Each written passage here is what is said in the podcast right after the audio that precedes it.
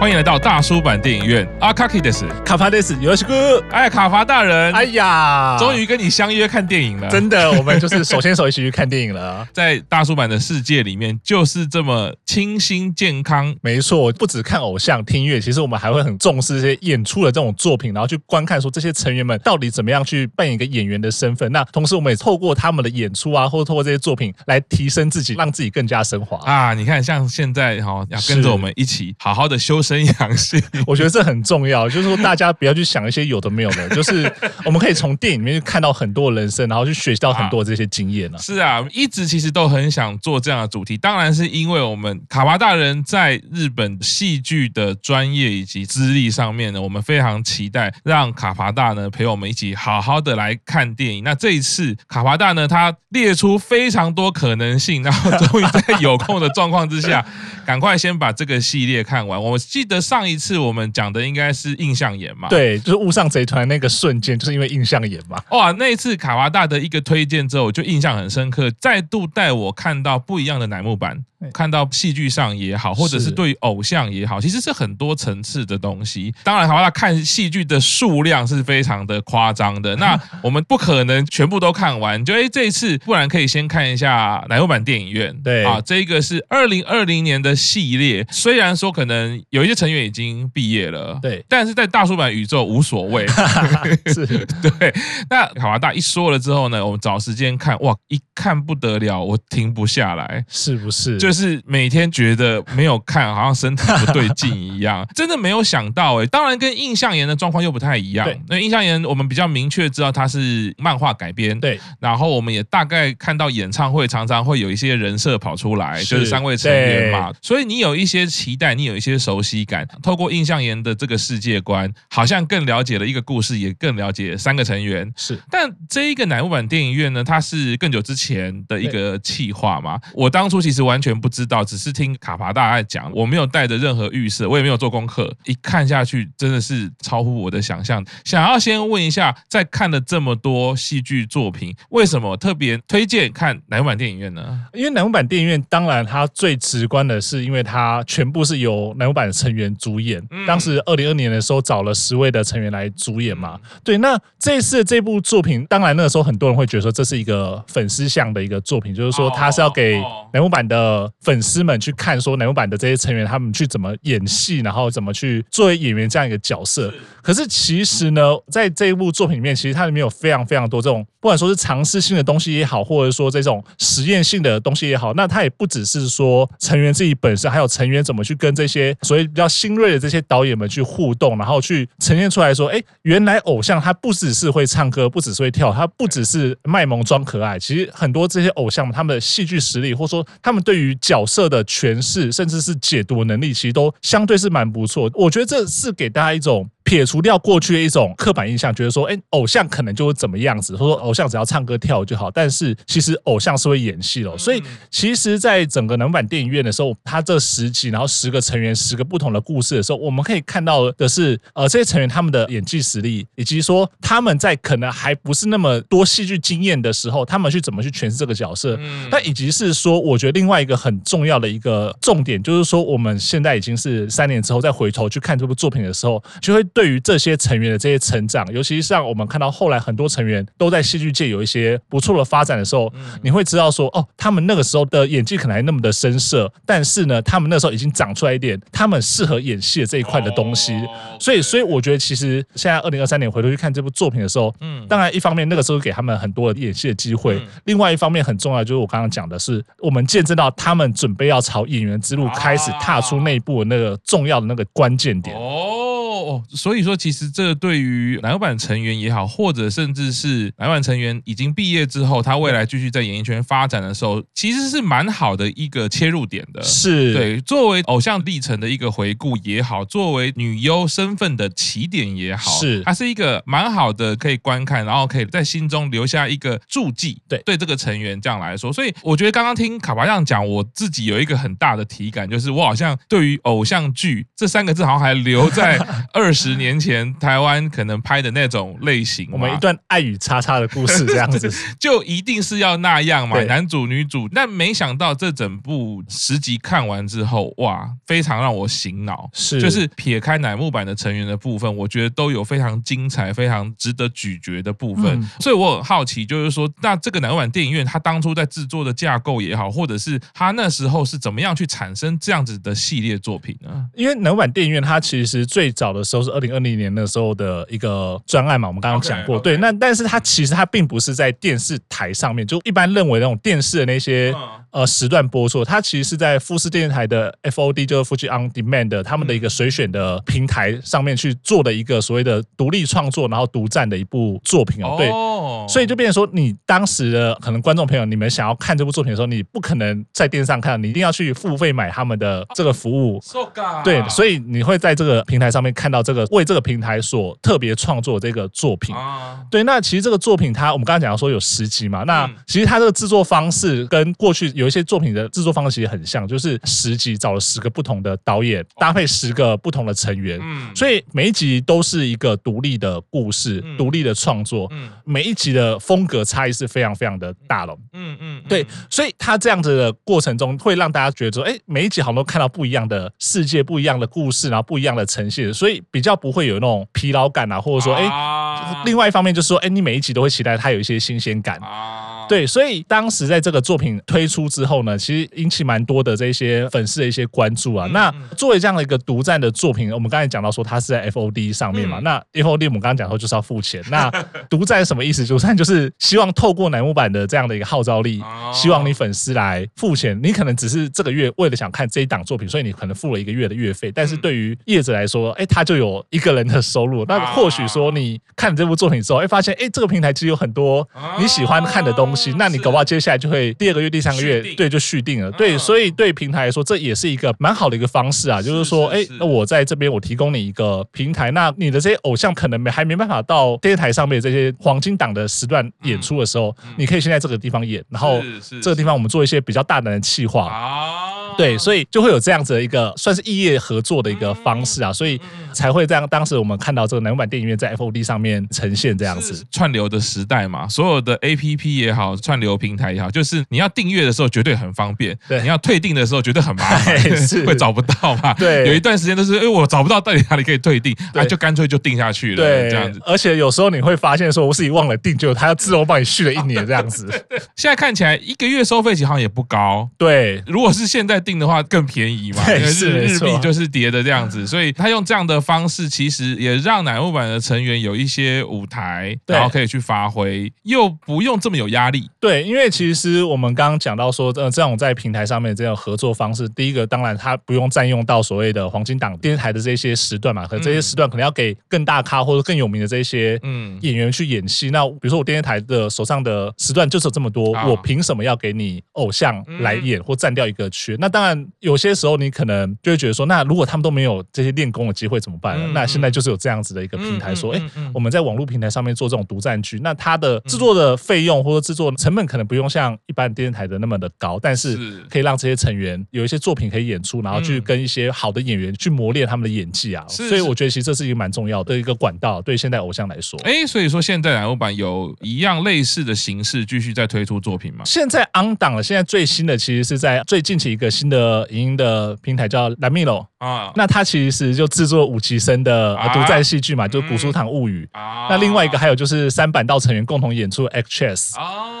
对，所以其实一直以来啊，我觉得乃木坂或者说整个板道系，甚至说是邱元康老师他旗下这些艺人，其实邱元康老师他们一直有在提供这样子的一些资源，尤其像现在我们已经觉得说，哎，串流平台是一个很重要收视的一个管道的时候，在上面做一些呃这样尝试性的东西，然后这样子实验性的东西，甚至说在一般电视台黄金时段没办法播出的一些作品的时候，让这些成员去磨练，或甚至说，哎，发掘他们不同的可能，我觉得这就是现在蛮重要的一个方向啊，真的是还。还蛮不错的哈。原本的电视台这些传统的频道，它还是有它的结构需求，或者说他们自己这个在业界里面行驶的一些状态。可是我也不需要立刻就是去改变，或者是说要硬卡。是啊，对，这个可能是耗费的资源跟那个压力会相对的大。对，新的平台呢，也算是一个投资，啊，也算是一个铺陈啦。对啊，如果未来的时代这个东西越来越起来的时候，哎，我们板道也会在这个地方会有占得一席之地。对，我觉得这个是一个还蛮不错的方式。是我有注意到，当然自己是音乐人啊，主题歌每一集看完，歌也太催泪了吧？是不是？对啊，像你跟玄关大人都是推荐什么东西呢？我就会立刻入坑，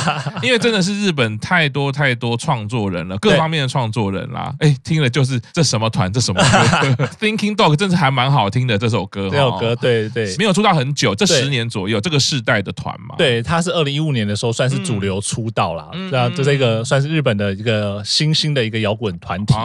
对，那他们其实早期攻略的方式跟戏剧结合的方式，就是他们唱了很多的电影跟动画的主题曲，用这种方式去圈外累积一些人气啊。他们的唱片公司其实就是 Sony 嘛，非常大间的这样的唱片公司。那比较值得一提的是他们的事务所哦，叫做种子花。啊，哎呀，讲到种子花，我相信我们的听众朋友应该都很熟悉啊。他就是日向跟英版的事务所啊，所以他们某种程度上，他们虽然说是摇滚团体，但他其实跟偶像也是有一些些渊源的啊。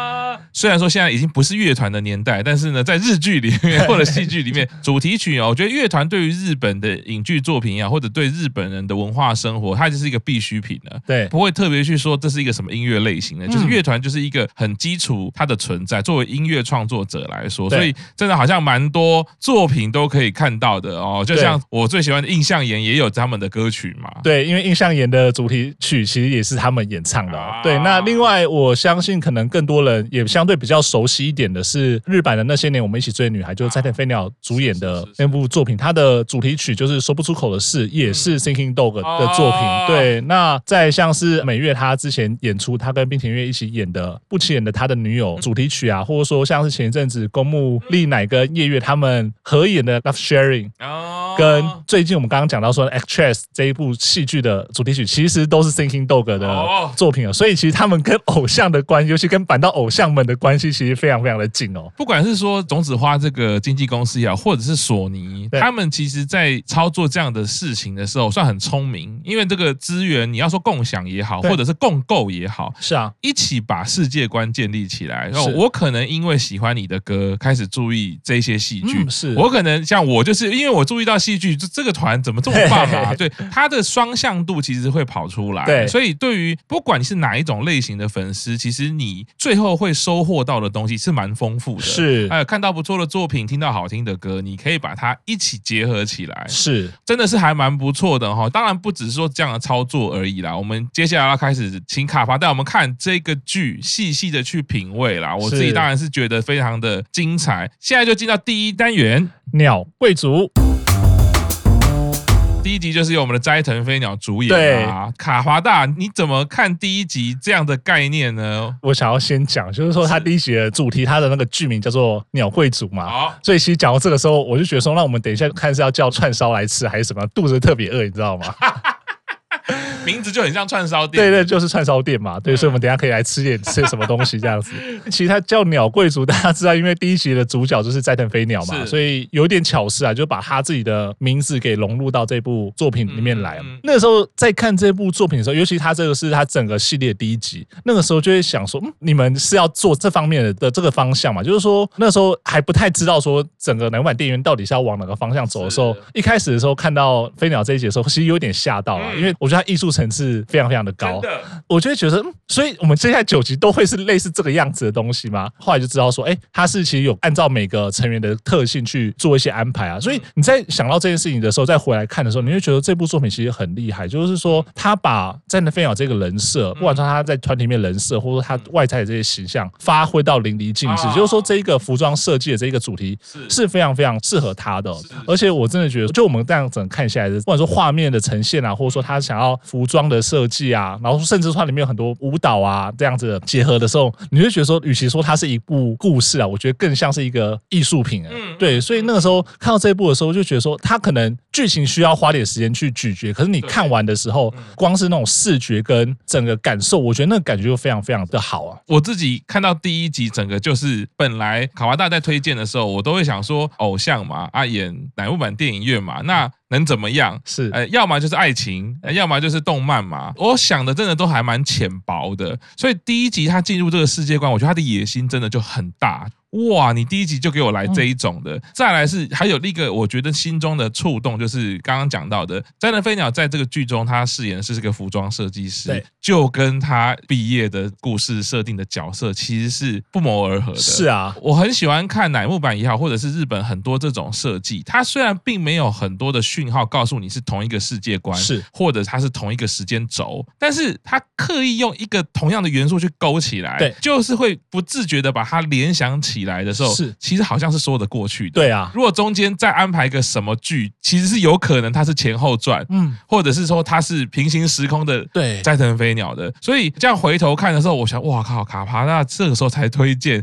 就 尤其是在已经知道斋藤飞鸟已经要毕业，看过斋藤飞鸟的毕业单的是 MV 的时候，扣回来看到这个服装设计师的时候，光以粉丝，光以斋藤飞鸟的支持者来看的话，我的心中触动是还蛮深刻。是因为其实我们讲到这部作品的时候，呃，很重要在讲说他的监督嘛，嗯，因为他其实监督是柳泽祥，好，那柳泽祥其实是在乃木坂的世界里面非常非常知名的一个合作对象。那像他做过最让人撕心裂肺，就是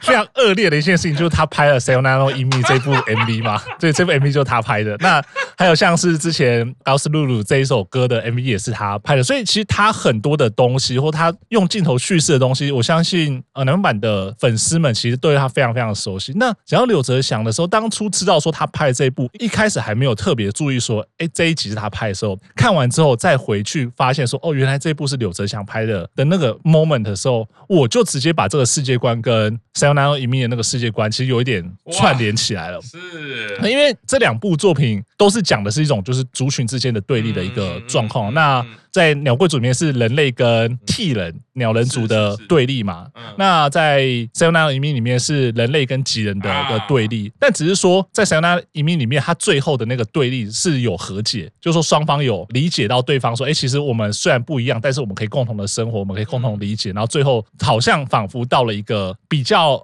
所谓 happy ending 的这样一个状况。可是呢，在这一部就鸟贵族里面，它是呈现的另外一种完全不同的风格，同样的是对立的这个主题。这个命题，但是他最后跟你讲说，没有人类跟鸟人是没有办法和解，最后还是在不管说歧视啊，或说甚至说是猎杀这些鸟人的这样的一个过程中，就是把最后留下这样的一个悬念。那。飞鸟就是最后被留下来的那个人类，即便说他自己觉得说好像可以跟鸟人和解，可是最后他一个人没办法达到这样子的事情。那其实这又会再带回到《Sayonara no》里面，就是说里面他是扮演的桥本的妹妹嘛，就是在那部里面他们最后得到结果是一个 happy ending，但是他同样的这样对立的状况，在这部作品里面是一个可能我们说 bad ending，或者说留下一个留白的一个状况。所以我觉得其实柳泽祥有刻意去做这样子的一个差异性的对比，然后去诠释说，哎，所谓对立这件事情。它并不是每次都都是一个美好的结局。那用这样子一个题材，然后让斋藤飞鸟去诠释这样的一个角色，我觉得是巧思啊。就你后来再回去想的时候，会觉得说，哎，其实这个东西是非常有趣、非常有意思的。我觉得这部戏的让我咀嚼也是很久。那尤其是一开始你就看到那个二元对立性的时候，让我看到的是他用人去强调这个二元对立的时候，不可避免的就会让我想到很多我们常常在讲的种族议题，对，或者是性别议题。尤其现在当然是性别议题是非常强烈的，当然。累积了十几年了啦，我们从性别认同也好，那到现在的这个性别权利，嗯，它有很多在探讨那个来回，是就是我们怎么定义我？通常是我们看到我族类嘛，哎，那所以我会觉得我是这样的人，因为我有这些我族类。可是当我这样定义的时候，我也排外了，是这个排外其实就会形成很多的限制。所以我其实从头再看一次的时候，我发现它有一开始埋了就蛮多很深刻的东西，就是说除了这一些对立以外，一开始那个报章杂志在讲的是飞鸟是天才设计师，对，但是新闻里面是他好像做不出作品，对。啊，渐渐开始出现瓶颈，贯穿到最后的时候，他其实也勾勒出，我觉得身为创作人啦，创作人常常在讲遇到瓶颈的时候是你要打破框架，是，所以我后来想这个其实很深诶，他不只讲到我们表象的说人怎么去分你我，人怎么去分我族类跟他族类。以外，他回到了个人非常深刻，就是当我们的人生，不管是创意，或者是创作，或者是能力遇到瓶颈的时候，嗯。我们其实很难去想象是某些框架框住了我们。哦，对，我后来觉得这个精彩的地方是能够在表象跟深刻的部分都埋了这一些刚刚卡巴大讲的二元对立。那二元对立始终要让我们人去反思的是说，对，有的时候我们需要安全感，因为人的认知发展，他要先去做我族类的这个区分，我才能安定的在这个地方，没有错。可是当我们人类的文明不断的在走的时候，是不是这个限制了我？我们自己，所以《灾难飞鸟》一开始的第一幕就重新注意，它是把东西烧掉的。对，那个烧掉就是很有日本美学，我觉得很难懂。那我也觉得很透过很多作品看到的，他们在强调物哀的物品的哀愁，是就是对于物品的哀愁是一种美学的概念。我们一般讲美都是开心的嘛，满足的。对，可是日本美学这一点常常在讲的，就是说我们要了解这个生命的忽然间的来跟去，对，那个刹那间。其实我们去感受到，它都会是某一种层次的美学的意图。是，所以我看到在燃烧的部分跟前面在叙述。飞鸟，他是一个天才，但是遇到瓶颈的时候，我整个贯穿回来，尤其是最后他穿上了那个服装，对，就发现，就像刚刚讲的，在吉人里面的故事是人类最后和解了，我们可以共好，是。这个就变成是非常内在的和解，他在外在是没办法和解，他其实很悲哀，就是说他终究是孤单的，因为这个跟他心灵相通的替人，对，没办法嘛，因为人类的驱赶，他得逃亡嘛，对，逃亡，可是他。在那一个片刻的过程中，他本来害怕替人，最后他接纳了，嗯，他打开了自己的这个限制，对啊，所以他的创作就出来了。最后呢，他选择用替人的舞蹈，穿上那个服装，他将自己跟替人合为一体。当然，这合为是很抽象的合为一体，不是说我们传统故事说哦，王子跟公主对对对就结婚的这种。当然，那个是某一些故事类型，可是我觉得他用这个叙事非常精彩。尤其在中间啊，我我自己会看到他很细微的东西，就是他们都有共识，都有一起吃东西。就是他跟那个讨人厌的男朋友 一开始也是在我们认为的正常的吃饭嘛，嗯，在餐厅里面，对对，有服务生。那共识一直是一个我觉得人跟人之间情感一个很重要的仪式嘛，代表我跟你够亲嘛。对，那当然就如果是伴侣关系的话，也代表的是一个我够亲密嘛。但是他跟这个替人在共识都是坐在地上，对，然后有一点。随便。可是那个贝壳很美，嗯，但是那个成为它艺术品的一部分。对，它的整个场景从前面它的背景铺陈，然后它的设定，然后中间的这一些冲突跟挣扎，中间那个共识共舞，到最后穿上替人的衣服的那个共生，就是说我把这个身体性跟意象结合在一起了。虽然你被我们驱赶了，我们人类跟替人终究是分开的，可是，在创作者的内在，他找到了一种和解的方式。对。当然啦。他是孤单的，对，这个很残酷、很残酷的一个剧情设定啦。对，对，就是能够这样的做这个巧思，我觉得非常精彩。是因为其实这部作品，它最后我也类似的感觉，就是最后即便说，哎，好像这件事情他们两个人之间关系有一些什么样的转变，但这都只是你们两个之间的这样的一个故事。就是说，我们虽然虽然说我们透过镜头去透过这个故事，也可以看到说，哎，对你们两个的互动，你们两个的从可能陌生到理解，然后到可能你们整个创作这一些呃灵感被激发，然后甚至说你把不同的文化。的东西结合在一起，然后变成这套衣服或这支舞，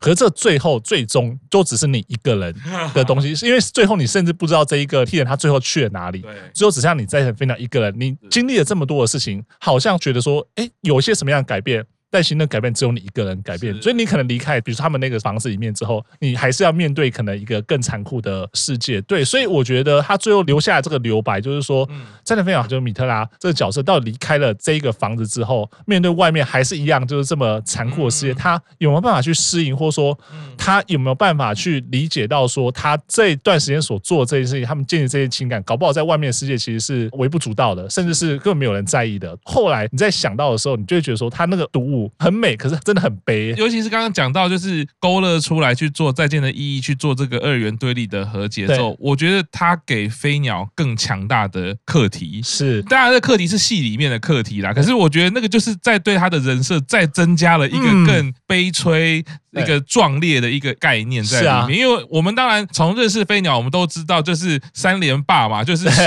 那个没有人要送他礼物这件事情。可是大家产生所谓的表面上是黑鸟，但是我们就可以看到，尤其在最近这一年，我们常常在做毕业演唱会的时候，也注意到飞鸟是唯一不哭的人。嗯，可是最后最后在最后几场演唱会，他没办法了，他终究是个孩子嘛，他就就就是一个二十几岁的孩子。回到这部戏来看，再回到再见的意义来看，虽虽然表象的就是我们看到和解以及分开未知，嗯、就像帕拉讲的留下悬念，只是这部戏好像更在呼吁，就是说我们还有艺术。我们还有自己跟自己去创作的可能性。虽然这个世界是充满限制的，会把我们分开，但是如果我们的内在不要限制自己的时候，其实我们就开阔了。对，我自己就会觉得，再接回到他的毕业单的那个 MV，这个跟空间的关系是二零二零的飞鸟是最后留在这个空间里面，他的创作空间独屋。可是二零二三的这个 MV，他走出了那个空间去追寻梦想，所以我是很感动的。这样接下来看是都是服装设计师，都是飞鸟这个设定，而且都带有悲催，因为其实毕业单的设定也是一样嘛，对啊，他遇到瓶颈嘛，是，所以是他的伙伴们拿着他的稿，对，去给美波嘛，就说拜托，就是做出来，对，所以我我觉得斋藤飞鸟他虽然给人家一个可爱的形象，可是这真的是不了解乃木坂，不了解斋藤飞鸟的设定。我觉得大家如果真的陪伴着斋藤飞鸟，都知道他一直带有一个很悲催，是很悲壮，尤其是你看大原桃子的。毕业，对，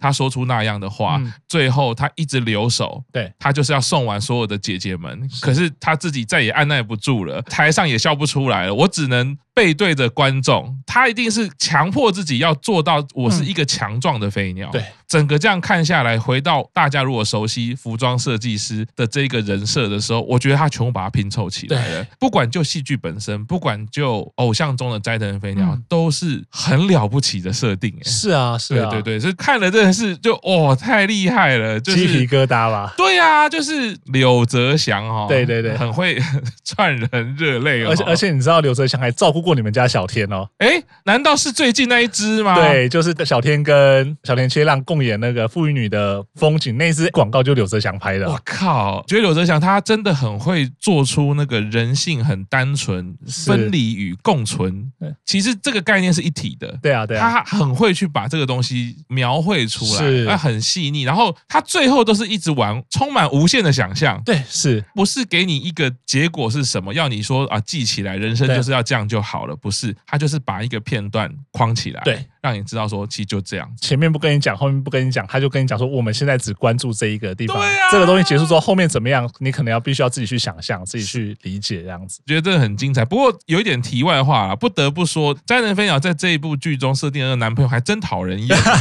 如果是以现在来说，他就是会被 me too，对不对？应该是，因为中间不是有好几对，对对对对对，哎，不是可以抱你吗？现在不要这样子，可能就要 hashtag 了，有没有？那个演员真的说实在也演的蛮好，虽然我觉得在整部剧中主体上都是斋藤飞鸟的忧愁，以及他的创作性，还有替人他的孤寂，对，或者是不被认同啊、呃，有很多娃娃玩具，就是很文艺的这一些光线啊，或者场景，男友的设定其实还蛮像所谓人类的劣根性。哦，对啊，是。凸显出来的时候，我印象深刻的是，他很多东西都是算在人类里面是好的品德，对，比如负责，是啊是啊，就他在他的部队里面是负责任的，对啊没错，然后他很有礼貌。是，他会一直说啊，孔妹后面对对，后面超讨厌。